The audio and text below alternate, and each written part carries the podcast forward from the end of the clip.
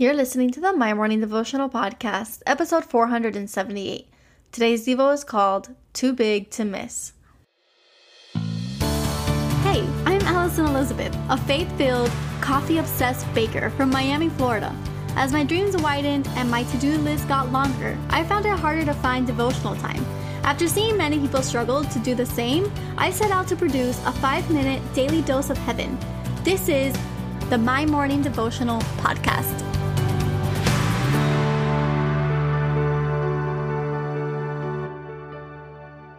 Good morning, everybody. Happy Wednesday. Welcome back to another episode of the My Morning Devotional Podcast.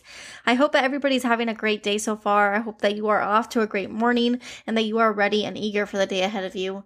Today, we're going to be reading out of First Samuel chapter seventeen, verses thirty-two to thirty-five, and it's a little bit longer, so I'm going to jump straight into it, but I wanted to say hi to anybody who's tuning in today for the first time. My name is Ali, and what we do here is pray together every day, Monday through Friday, and so here we go. First Samuel chapter seventeen, verses thirty-two to thirty-five, and it says, David said to Saul, "Let no one lose heart on account of this Philistine. Your servant will go and fight him." Saul replied, "You are not able to go out against this Philistine and fight him. You are only a young man, and he has been a warrior from his youth." But David said to Saul, "Your servant has been keeping his father's sheep. When a lion or a bear came and carried off a sheep from the flock, I went after it, struck it, and rescued the sheep from its mouth." And I labeled today's Devo, Too Big to Miss.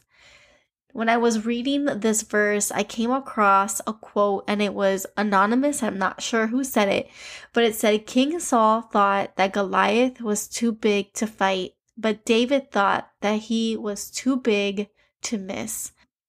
The confidence that David shows King Saul in this moment is the kind of confidence that I want to walk into every single season of my life. There is always a Goliath that is staring us in the face, that is making us believe that we are not worthy for what God has called us to do. There is always a giant that makes us feel inadequate. There is always a giant that plagues us with fear. There is always a circumstance that prohibits us from walking in the glory of God. And so let us not be like King Saul. Let us not look at this giant and think that it's too big to fight, but let us be like David and let us look at these giants uh, in front of us. Let us look at the giants of our lives and let us acknowledge that they are too big to miss.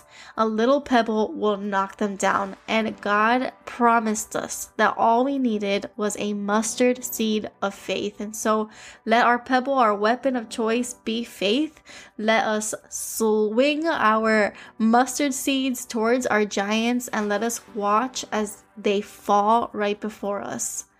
Whatever stands in our way today, let us pray about it, surrender it to the Lord, and let us stand firm, like we said yesterday, in the faith, knowing that there is no giant too big for us to fight, because no matter how big it is, it just makes it easier to hit. It is a larger target to hit. And so what we need is faith, first and foremost, and all we need is the confidence that the Lord gives us to walk up to these giants in our lives and to declare faith over every situation, to declare life over every situation. So the prayer for today. Father God, we love you so much and we thank you for this beautiful Wednesday. Lord, today we want to be covered with the confidence that you give us. We want to be covered with the confidence of David. We want to look at the giants in our lives and we want to take a swing at it with our faith. Lord, you say that we only need a mustard seed of faith to see anything come to fruition. And so, Lord, today we look at our giants and we cast them aside. We surrender them to you.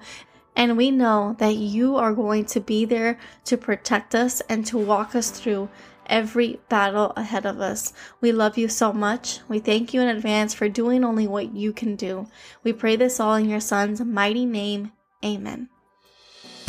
So there you have it, your five-minute daily dose of heaven. Thank you for tuning in today. I pray these devotionals empower you to take on your day. Make sure to follow the My Morning Devotional account on Instagram at MyMorningDevo. There you will find quick links to subscribe to our podcast and the written devotionals. Until tomorrow, I pray that not only your latte is strong, but your love for Jesus is stronger.